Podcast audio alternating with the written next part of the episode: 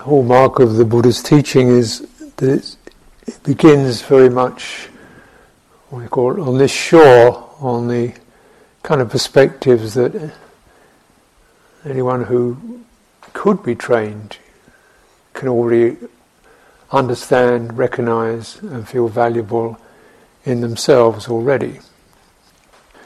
So, if anyone who who can be trained would recognize the value of, of virtue, would recognize the value of generosity, recognize the value of uh, some calming, calming down a bit, calmness and steadiness.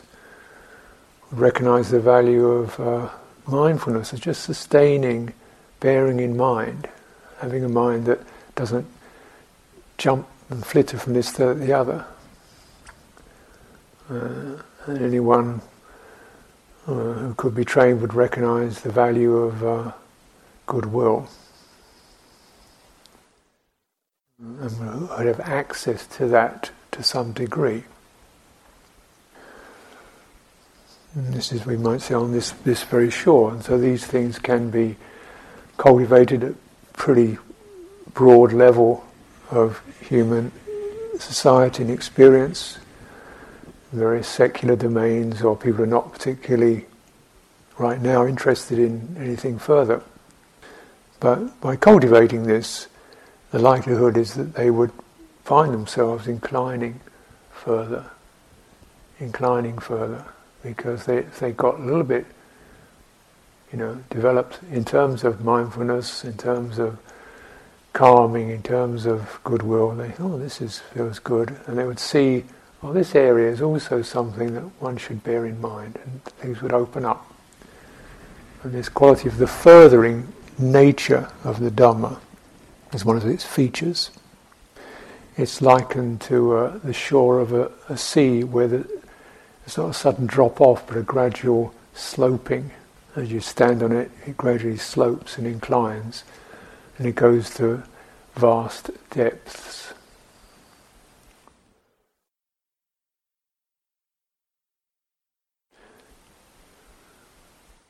And the depths of this are called the deathless, unconditioned nibbana, liberation or complete liberation, release. Various uh, terms are used. Nibbana, the unbinding, the unconditioned, the deathless. Something is removed. This is a hallmark of the Dhamma. It's removed because the mind is replenished, fulfilled, cleared, amplified, not because the mind is removed, not because through aversion, not through amputation, not through surgery, not through blinkering, but through clearing uh, obscurations, ignorance, not seeing, not knowing, not realizing, not being in touch. Through the removal of these, there's the removal of um, sorrow, pain, lamentation, grief and despair, removal of dukkha, removal of craving and clinging, removal of ignorance, removal of death, binding, ongoing, and conditionality. The release from those. So, there's been reflecting a lot on these appamana states, the Brahma Vihara, and they're called Brahmavihara because they're the abiding place of the sublime heart, Brahma Loka. Uh, the Buddha said one time in a previous life when he'd cultivated metta continually, he was reborn in the Brahma Loka for, I don't know, seven eons or something like that. know. But uh, I'm using Appamana because uh, even the Brahmavihara is not the best place to stay. Appamana measureless, and uh, in this sense, um, the four measureless states are said to be doors to the deathless. Uh, one time, the elder Ananda is being asked to talk about the way to the deathless, and he said there's not one, there's 11 doors. And these are the four, uh, what we call Appamana, Brahmavihara states. And in the four uh, Rupa jhana, or jhanas, and three of the four immaterial states that can be accessed from fourth jhana. And the fourth is too refined.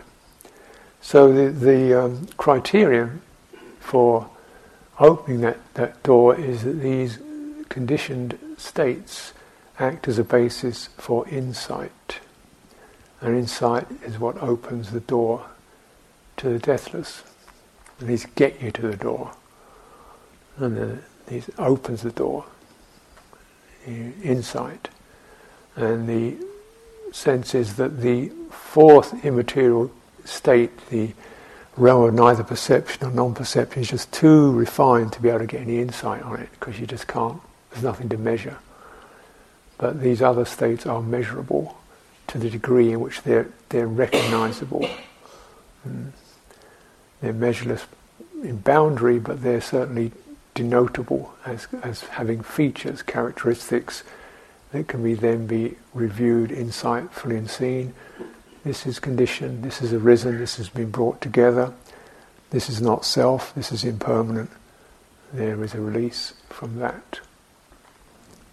So these four Brahmavihara, these measureless appamana states, and the four jhanas should be enough to be getting on with. You don't need to do them all.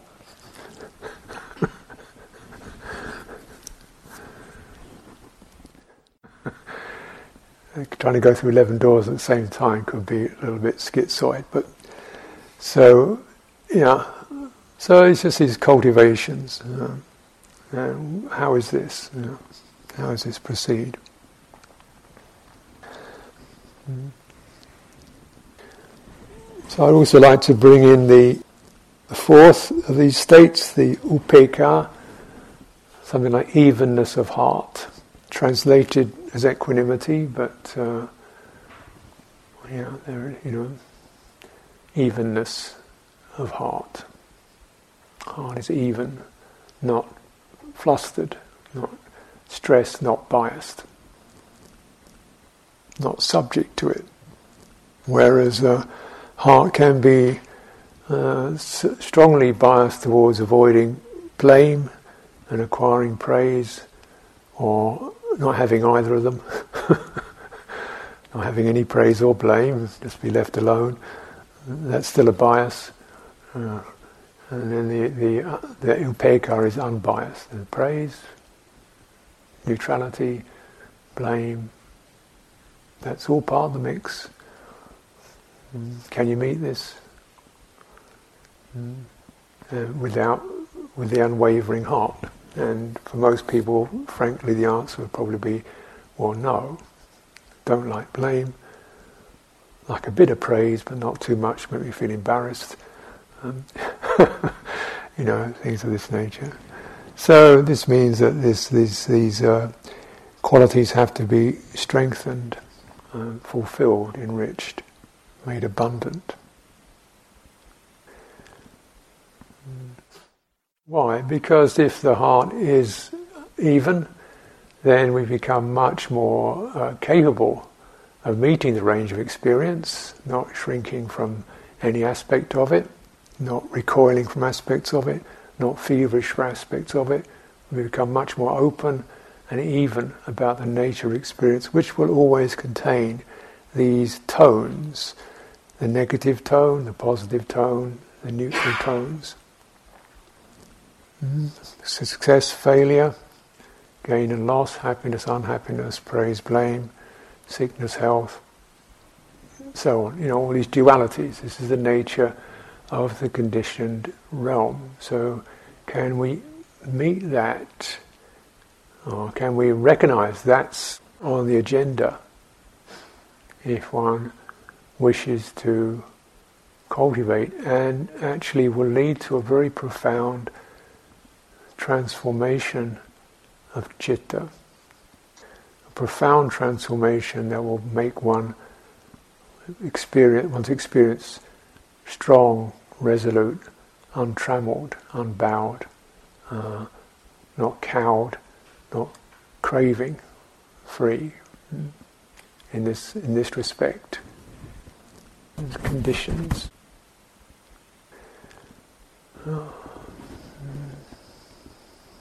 And so on the condition level, meeting the world of duality, of diversities, differentiation, and uh, the strategies of the Buddha Dharma are first of all the ethical sense in which whatever, small or great, uh, attractive, or unattractive, we uh, avoid harming it. It's a little bug or human being, rich or poor, and so forth. We avoid abusiveness towards that. So, this sense of the primal sympathy, the keynote to opening Dhamma, you know, to really even entering the place of heart, to actually approach life from the heart means you have to touch this sense of primal sympathy because this is what we're in. We're in an animate experience of an animate universe which feels and responds and rushes and runs and trembles and attacks. We're in this experience. And so there has to be this animate sense of primal sympathy, a primal sensitivity. And in Buddha Dharma, we're actually, that's our baseline, that's the entry point.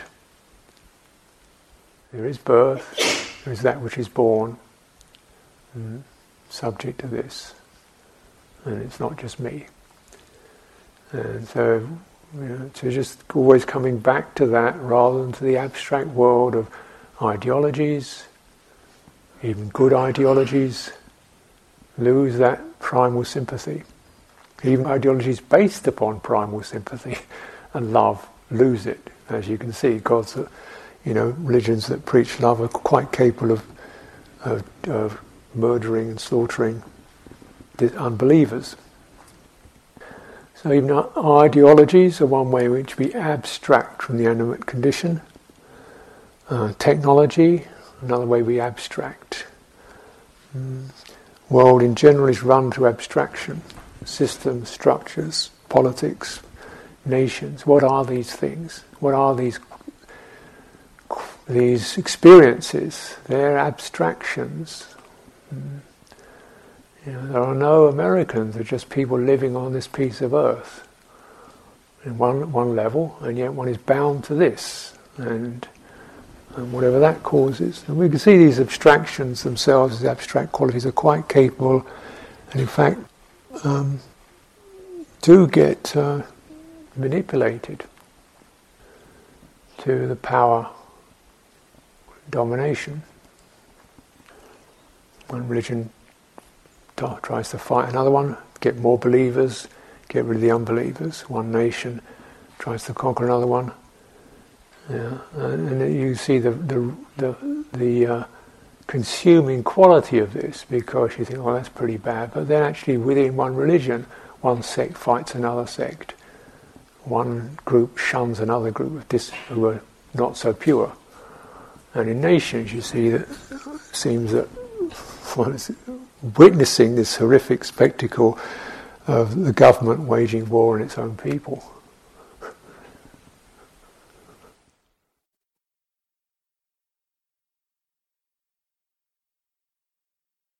You know, uh, using law and police and laws to, to exclude, alienate, uh, suppress, take away, imprison, uh, reject, starve, undernourish its own people. Mm. And this is the, and we're all at the same time preaching ideologies of freedom, justice, democracy, happiness, and this is great. And wow, this is how mad it gets. Where's the sympathy? Hmm.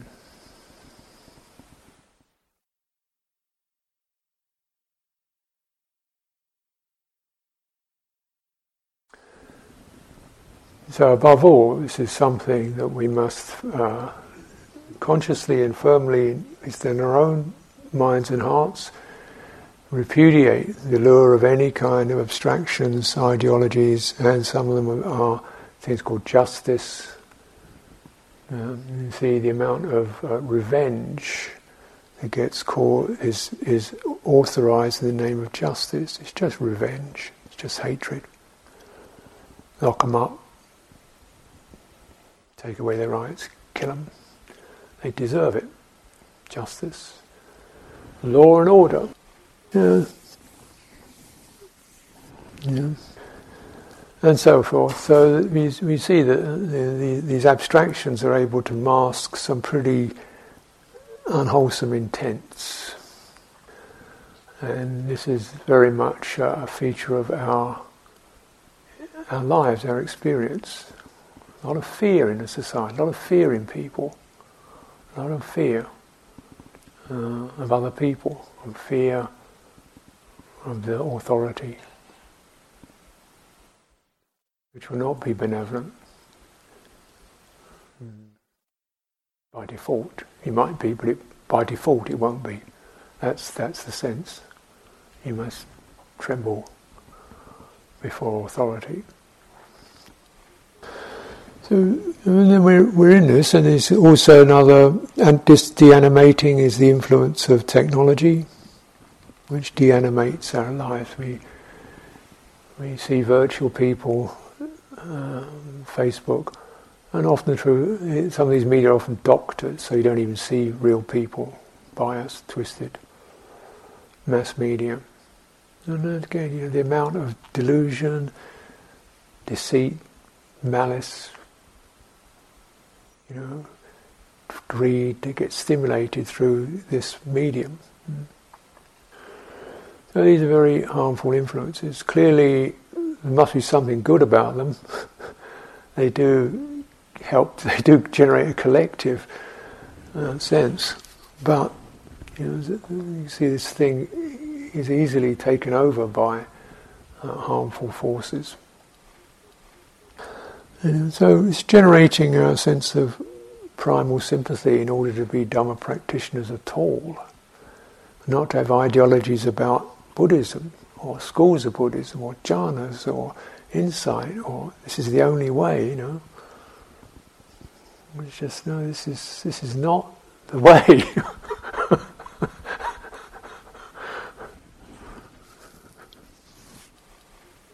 and don't do it to oneself. You know, we get cowed by systems and structures and techniques and ideas. And don't do it to yourself to start where you are, having fundamental sympathy, and start to see where where does your intention feel light up and feel gives you a little bit of confidence. Actually begins to, you know, fill you up a bit, you, give you some ground, give you some, oh, know, I can do this, rather than, oh, I can't possibly do that. Uh, so this sense of faith arising. And faith, we get sense. Mm, cultivating these uh, four measureless states, the Brahmavihara, in in this respect, we begin to sense, you know, well, the potential for goodwill is exciting, is interesting. Is yeah, I'm, I'm, I'm quite. That sounds right. I feel I'm lit, I'm I have some faith in that potential, any human beings, to cultivate that. And uh, to others, I feel this is right and good.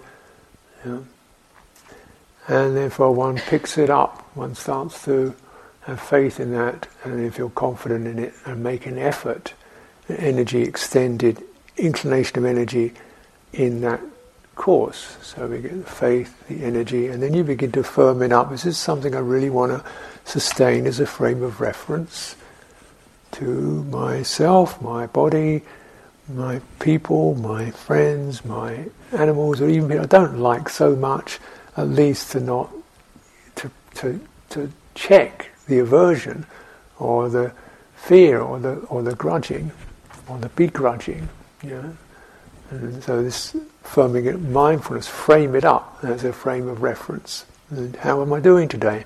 Looks like it wavered there. Okay, what went wrong? Bring back the sympathy. Check out what defilement took over. Fear, jealousy, uh, sorrow, uh, harshness, indifference, abstraction, essentially.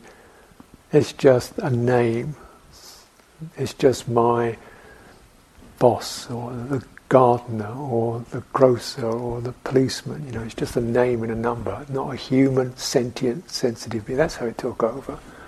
I lost touch with that. Ah, right. Now, aware of that, return it. How would it be like to be them? Imagine if I was that. You just play these things through. And you begin to sense, oh, beings are heirs to their karma. Mm. You know, she's like that through causes and conditions. I'm like this through causes and conditions. One experiences some sympathy and a lessening of the finger pointing.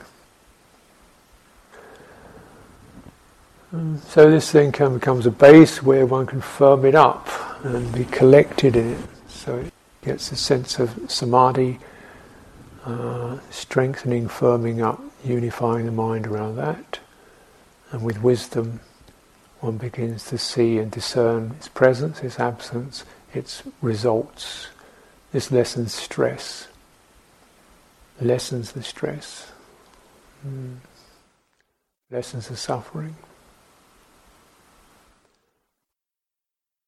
If I'd hung on to that grudge and felt she needs to be punished and blamed and lock her up or something, if I'd held on to that with revenge, mm, then my mind would have been stressed, biased, twisted. Mm. It would only only be relieved by causing her stress, by seeing her in prison, locked away, humiliated. I'm favouring suffering.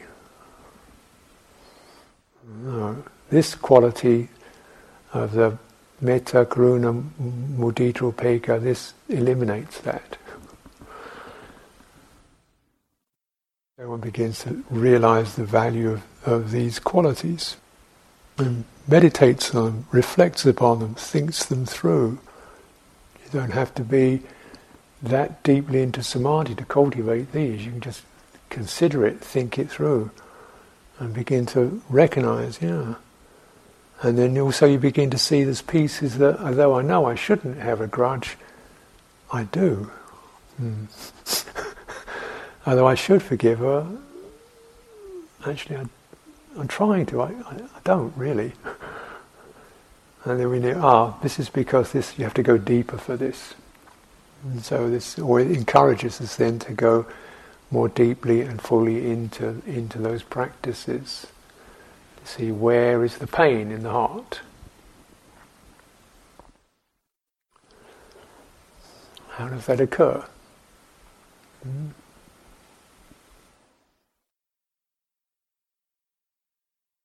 You want to forgive someone that you haven't been able to forgive?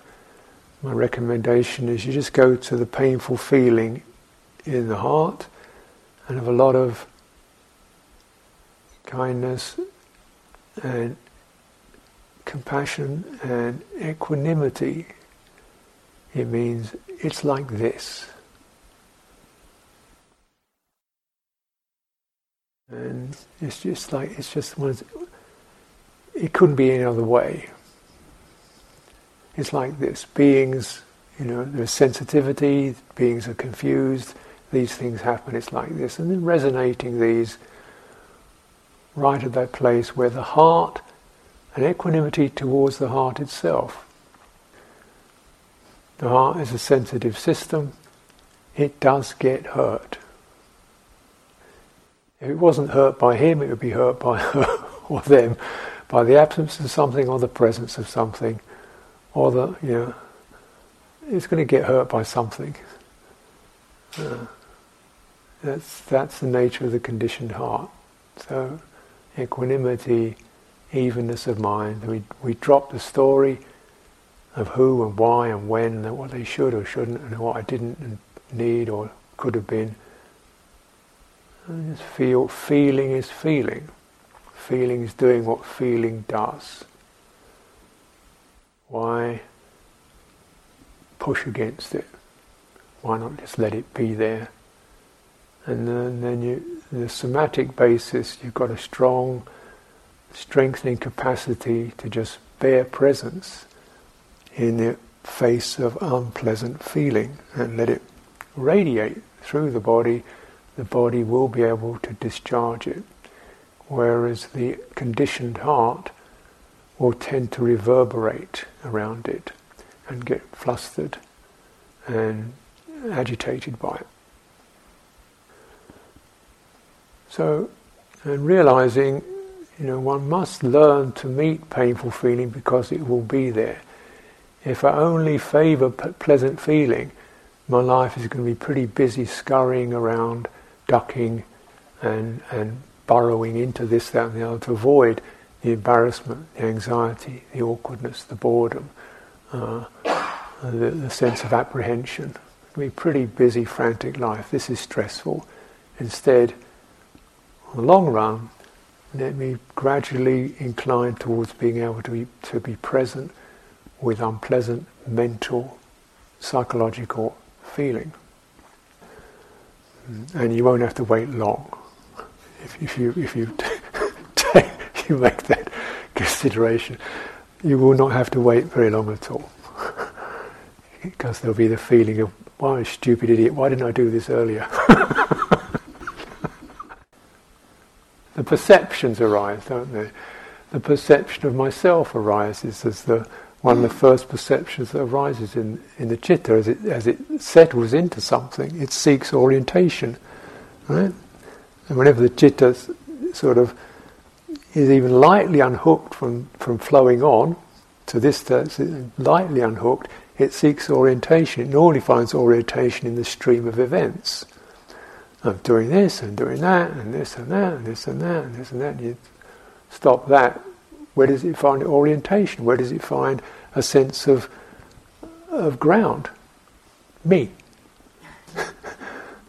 right? And you, me is the person, right?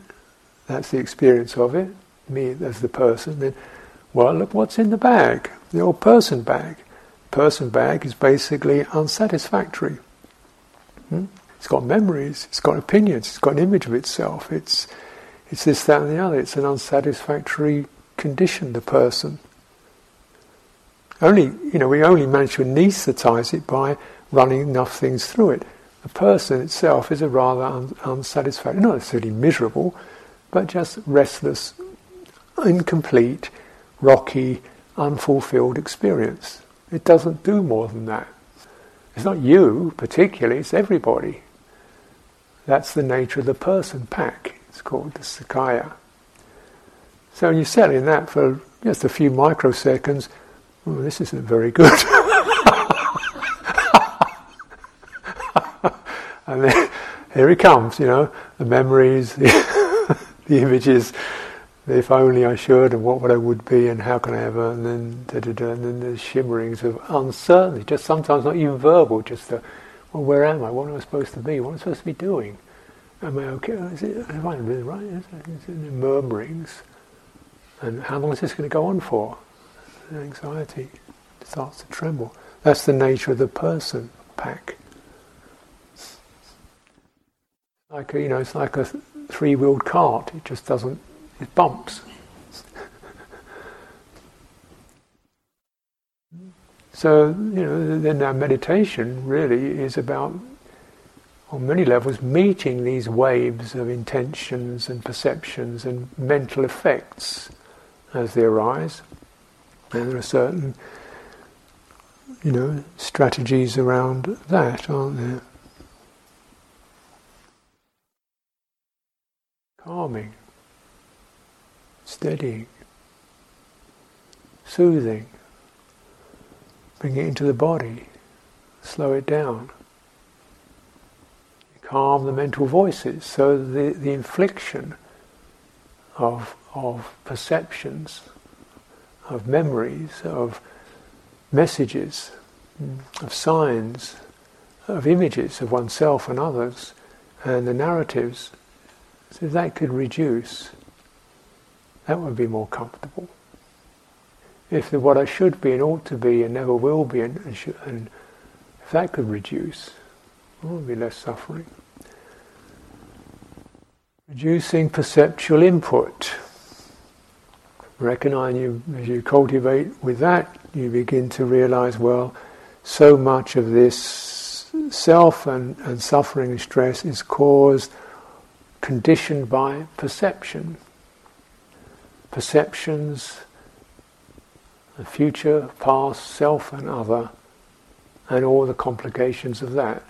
What will be, what should I be, what was I, who was I, why was I, when will he, what if they do, uh, all that. This, these, where are they? They are perceptions. This is the perceptual realm. And the person, person pack constantly seeks and even stimulates that, that realm, because that's, that's the realm it travels in. That's the realm that gave it birth. The person pack is a, is a structure that's, that's conditioned by immersion in the sensual and social and familial workaday world. The personality develops through immersion of the chitta in that atmosphere of future, past, self, and other. Right? Should be, ought to be, could be, would be, uh, will be, must be, better get there, wasn't. He's better. She's got the right thing. Follow her. Do what they do. That's that's the person pack, isn't it? Mm. So it's always so when we this is what we come into, and really, you know, with some wisdom, just looking directly in yourself. Where is this? Can you say it doesn't exist? No, but where, where is it? it? You say it's in my mind. It's really incredibly powerful mirages, aren't they? Can, does a mirage not exist? No, it's caused and conditioned, isn't it? And it's these are much more potent and powerful than that. They carry, because they carry all the intensity uh, of chitta fragmented into this personal realm.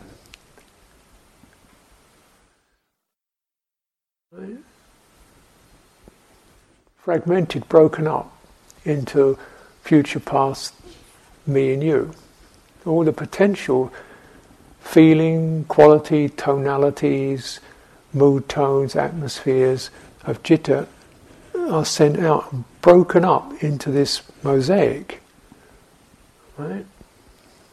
So it carries all the potencies of the, of the heart, with tremendous potencies of surges of fear and anxiety and craving and love and affection and grief and loss all saturates into this incredible mosaic, dynamic mosaic in which the person dwells, trying to find her or his way to the end of suffering. It's not going to happen. In meditation, we're often very much meeting that perceptual realm and the calming sense is just, the wisdom sense is, see if you, does this make sense to you? At least as an idea. This has got some, seems, actually, that sounds quite feasible. and then calming it, and then beginning to generate more happy perceptions, skillful perceptions. You know, gladdening the heart with recollections of gratitude, of kindness, of skillful things that have occurred, that you've seen occurring, that touch your heart, or that you have done, participated in. And this is definitely a cultivation of skillful perception, and perceptions of light, perceptions of space, perceptions of Buddha, Dhamma Sangha, perceptions of death. Help to sober the intoxicated citta. Perception of space, the, the compressed citta really likes space, perception of space. Hmm? Perception of unattractive for the lust bound citta. So they, they use perceptions in this way. Hmm? And, and so clearly, you know, the whole focus on these Brahma Vihara Appamana states is to do with perceptions that stimulate intention, and intention that begins to reconfigure perceptions. These two working together, perception and intention. That is, having perceived, having remembered, uh, being treated well, being treated with respect, being treated kindly. Uh, my heart is touched by that. I feel that trembling of, of, of gratitude and warmth. And I also feel I would like to uh, sense what that is, and my chitta picks that, that quality up and starts to resonate with it and bring it forth. Or, alternatively, I see a being who I do feel already that perception of, of, of warmth and, and good heartedness towards. I open up to um, bringing that into my chitta. I begin to dispel this sense of gloom and hopelessness in my mind. I don't need that. Hmm? Perceptions associated with compassion. Hmm?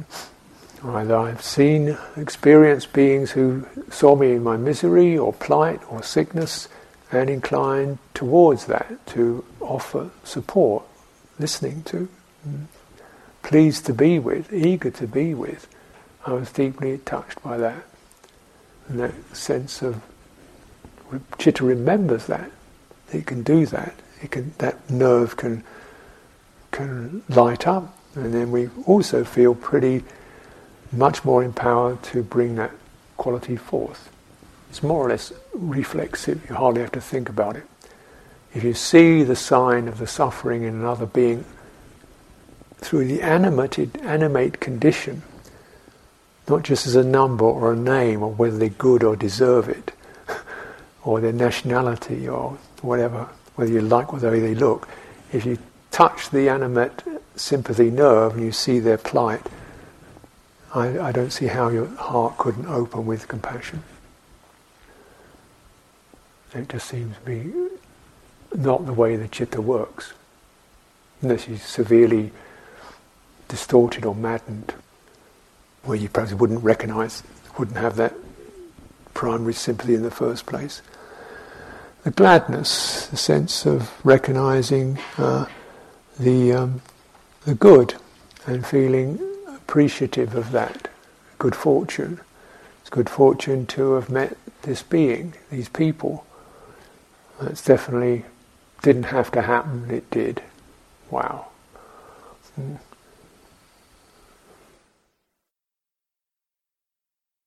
And this sense of mudita helps to alleviate taking things for granted we recognize a day or a moment of when the good has come my way, whether it's my ability to breathe, I have good health, or to be sheltered, know, just a very mundane level. Oh, this is good. It could have been a, I didn't have to have this. This is good fortune. Hmm? The joy that comes from that, the, the alleviation of misery.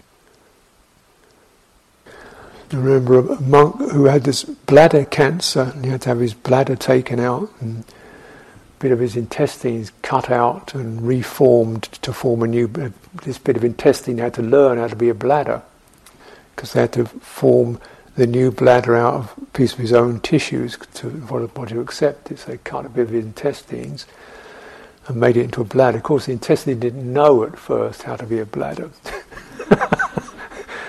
it couldn't read and it didn't understand. So it didn't work very well for quite a while.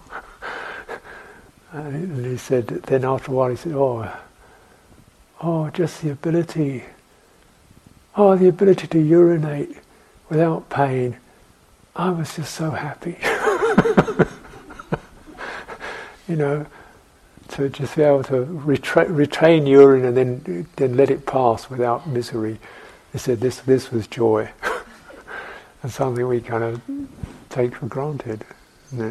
So you see this this any any sense of diminution of stress or pain in yourself or in another, you realise, wow, she doesn't have that. That's, that's that must be good. How lovely. And what these these mudita, particularly very powerful uh, movement, as with compassion, it's starting to cross the self-other line, isn't it? With compassion, we move. Metta, we basically open the heart with a sense that citta comes forth to touch another with its own qualities of openness and goodwill. With karuna, we're beginning to see, well, he's in a bad state. There's a difference between us. Let me overcome that difference by sharing in his bad state, by meeting it. Yeah? See, you're coming over the self-other boundary. I think compassion is not patronizing. It's not like, well, you're such a pathetic person, I'll help you out. But no, oh, wow, that's a pain. Oh, yeah, I feel what that, I get some sense of what that'd be like. I want to get closer to that, to share my presence. Mudita, doing that with the glad, the, the fortunate. Mm. You know, it overcomes, it doesn't, no longer so important whose welfare it is, because just to see the sign of welfare of someone getting a, uplift and relief uh, is itself gladdening. Somebody got out of jail, somebody got cured. Oh, heart lift. It's not that difficult, is it, if you tune in and, and develop those perceptions? And equanimity is much more broad than that. It's, uh, in fact, it's most sometimes most mysterious of these. It sounds indifferent. It's not indifferent. It's an emotional sensitivity to let me just stay with this no matter what, up or down. I'll receive it. Whether she's up or down, confused, lost, bouncy, joyful, playful, or whatever, I'll stay with it with sympathy. And let the weather change, I'm not, I'm not giving up. That sense of a deep trust and empathy, person, you know. Evenness of mind. I'm not just going to want her to be happy all the time, put that pressure on her. or get results, you know. Mm. It doesn't matter if it doesn't progress at all. That's that's you know because otherwise you get pressure. There's stress. You know, trying to pressurize people into getting enlightened or doing good or developing. No, that's pressure. Stop the pressure. It doesn't work like that, and none of us just speed straight ahead on a straight line. We all zigzag and park and stall and go backwards and forwards and up and down and you know dawdle and get stuck. Uh, only getting frustrated isn't going to help it at all. It's just mm, okay. Well, just bear with that, with that, with a sense of evenness of mind to receive that. And this is in itself is helpful because it just takes that inferred pressure. And the, the person's probably putting themselves under pressure to try to progress and get me not be so stuck and not be so stupid and reactive. No, no, that's not the way to do it. You're not embracing yourself with a, with a mind of equanimity.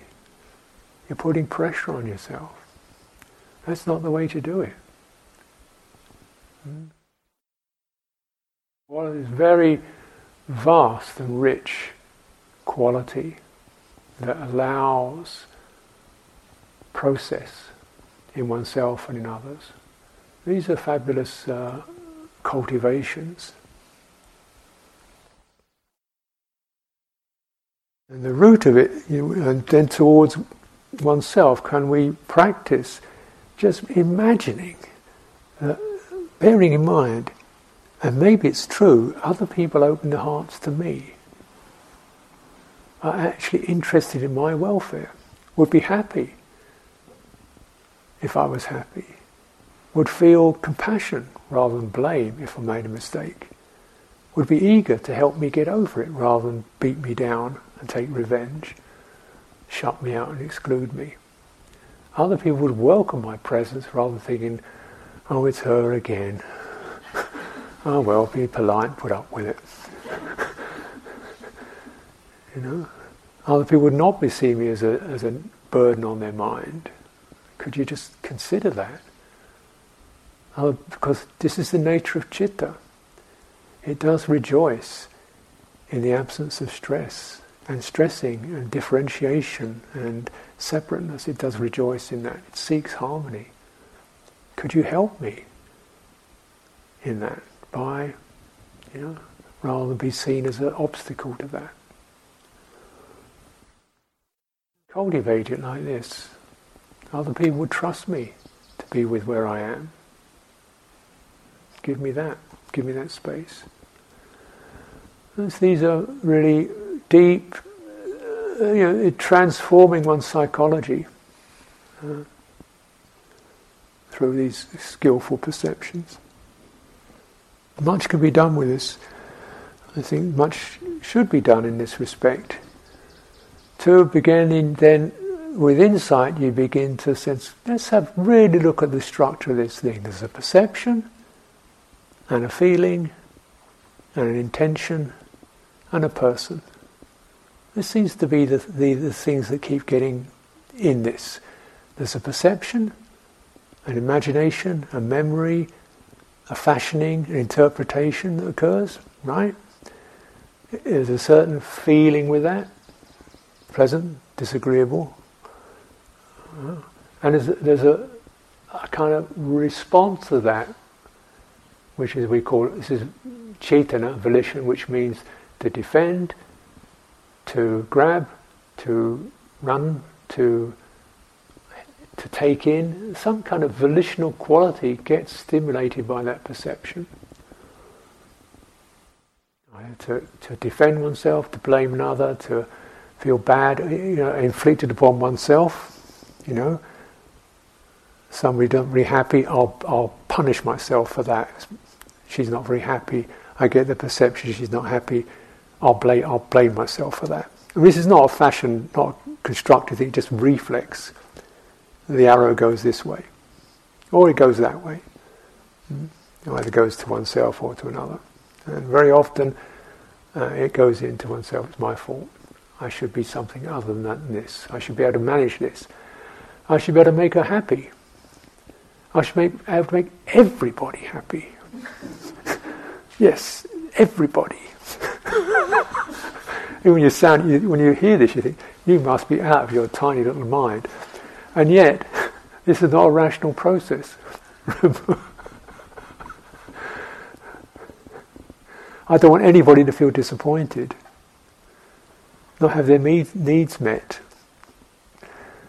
well, you're going to be pretty busy doing that, and then the likelihood is you're always taking over and telling me what to do. you're so bossy. I want to be miserable, it's my right. Leave me be, you know.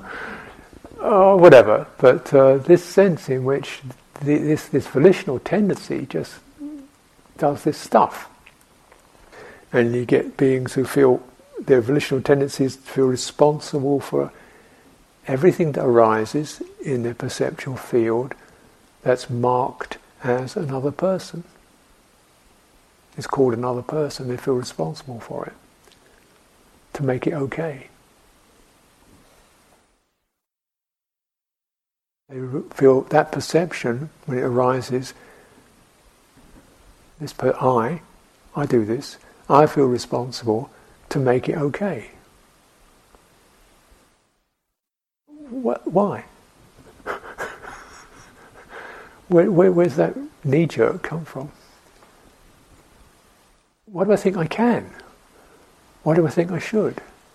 The sympathy there But could that sympathy just say, oh, she doesn't look so happy. Hmm, I receive that. I do feel sympathy. Is something I could do or not do or open to or not open to? This is where equanimity becomes very important. Looks like it's not an opening now. Okay, I'll bear her in mind. Or this is beyond my range. I'd love to help, but I can't. That's not, you know, I'm not God. It's equanimity. But it doesn't mean, oh well, casual shrug. And then one, one looks for the opening, and if that's not there, there's certain humility to it.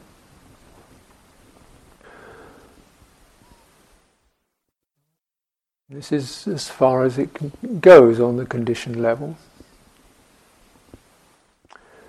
When these signs uh, we work with, perception and intention, the volitional twitch that occurs when perception lands, if you begin to s- pause around those, just micro pause between the perception landing and the intention, and specifically the, the gener- creating a person out of that, either this person here or that person there, the obliged person or the needy person or the stupid person or the wise person, just check that and get some spaces in those. This is what insight does. It starts to separate the fibers of experience into its constituent factors. Now there is a, actually there can be a tad of space between the perception and the intention. It could be a micro space. Is that what unbinding means? You unhook, uncondition. Is it that? Or you uncondition what was immediately conditioned? Is, un- is the unconditioned that, but cultivated? Yeah? If there's just these five aggregates, where else is it? apart from within this, within the linkage of this. Where else could it be? If we just, all our experience is just the five aggregates, where in this does the unconditioned? Through unconditioning these primary hooks, links. And there's a possibility between perception and intention. And when we deliberately cultivate an intention that resists the reactive intention, reactive reflex, blame, defense, blame, counter blame, blame, run, blame, listen, pause, sympathize, assess what's appropriate. We uncondition a reflex, don't we? We may respond in accordance with where there's a possibility to respond. Unconditioning.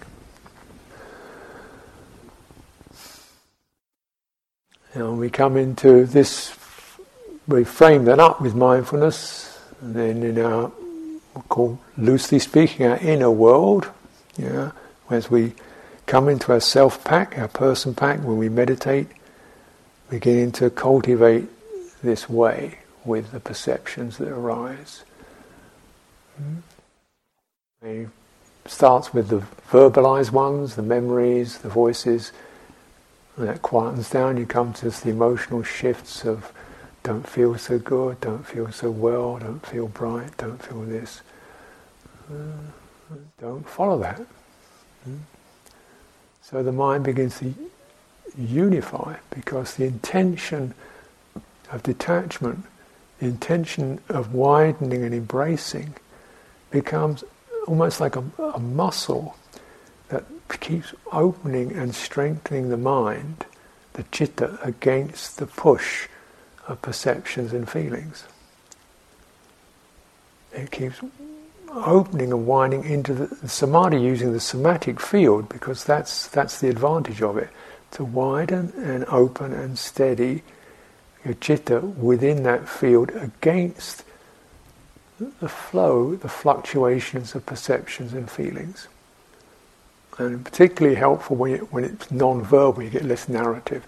It's just a sense of disorder, contraction, not complete, unbalanced, widening and softening and strengthening, till the nature of chitta is it picks up the dominant faculty is what it picks up and resonates with. If your dominant faculty is associated with calm and steadiness and kindness, that's the thing it picks up to the extent to which other features are not getting in.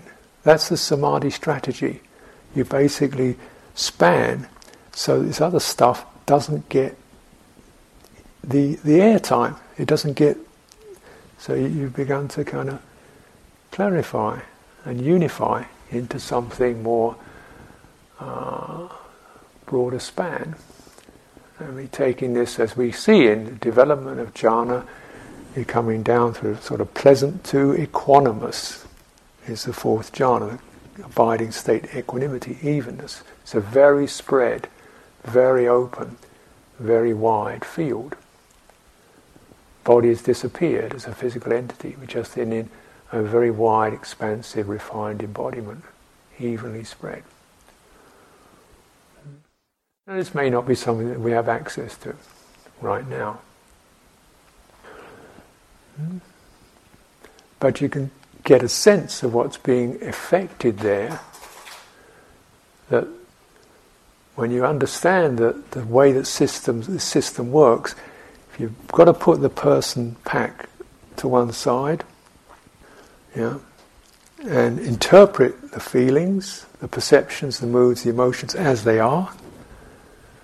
You, you check the reactive ones as best you can, micro pauses. You counteract with goodwill or soothing or whatever, you know.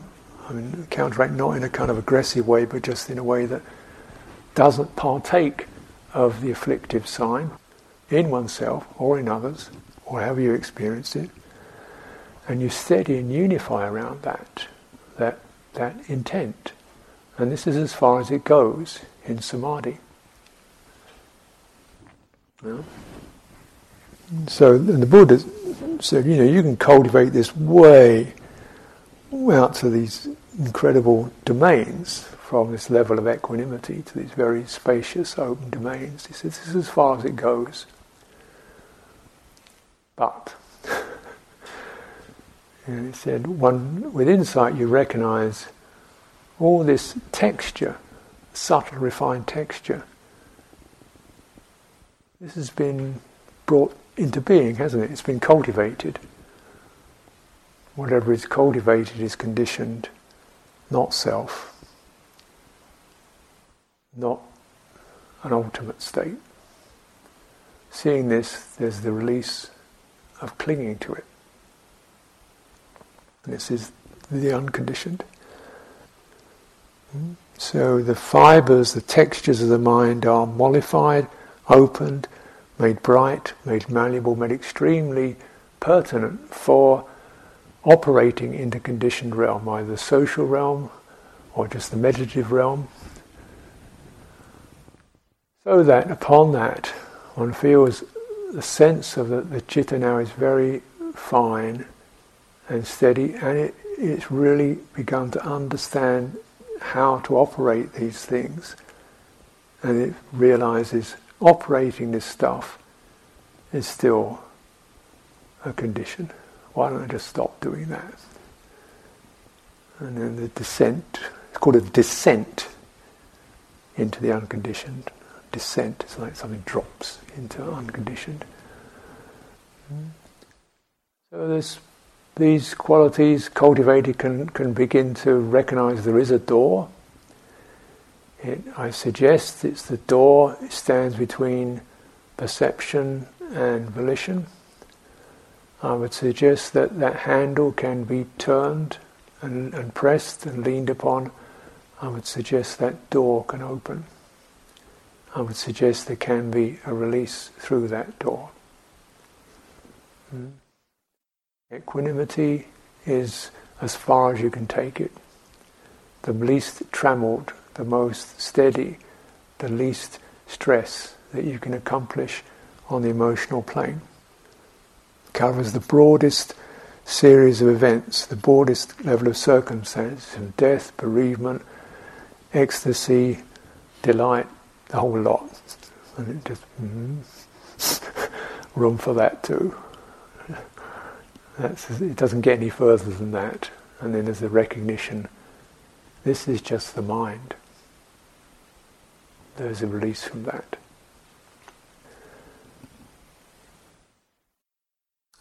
So I offer this for your reflection.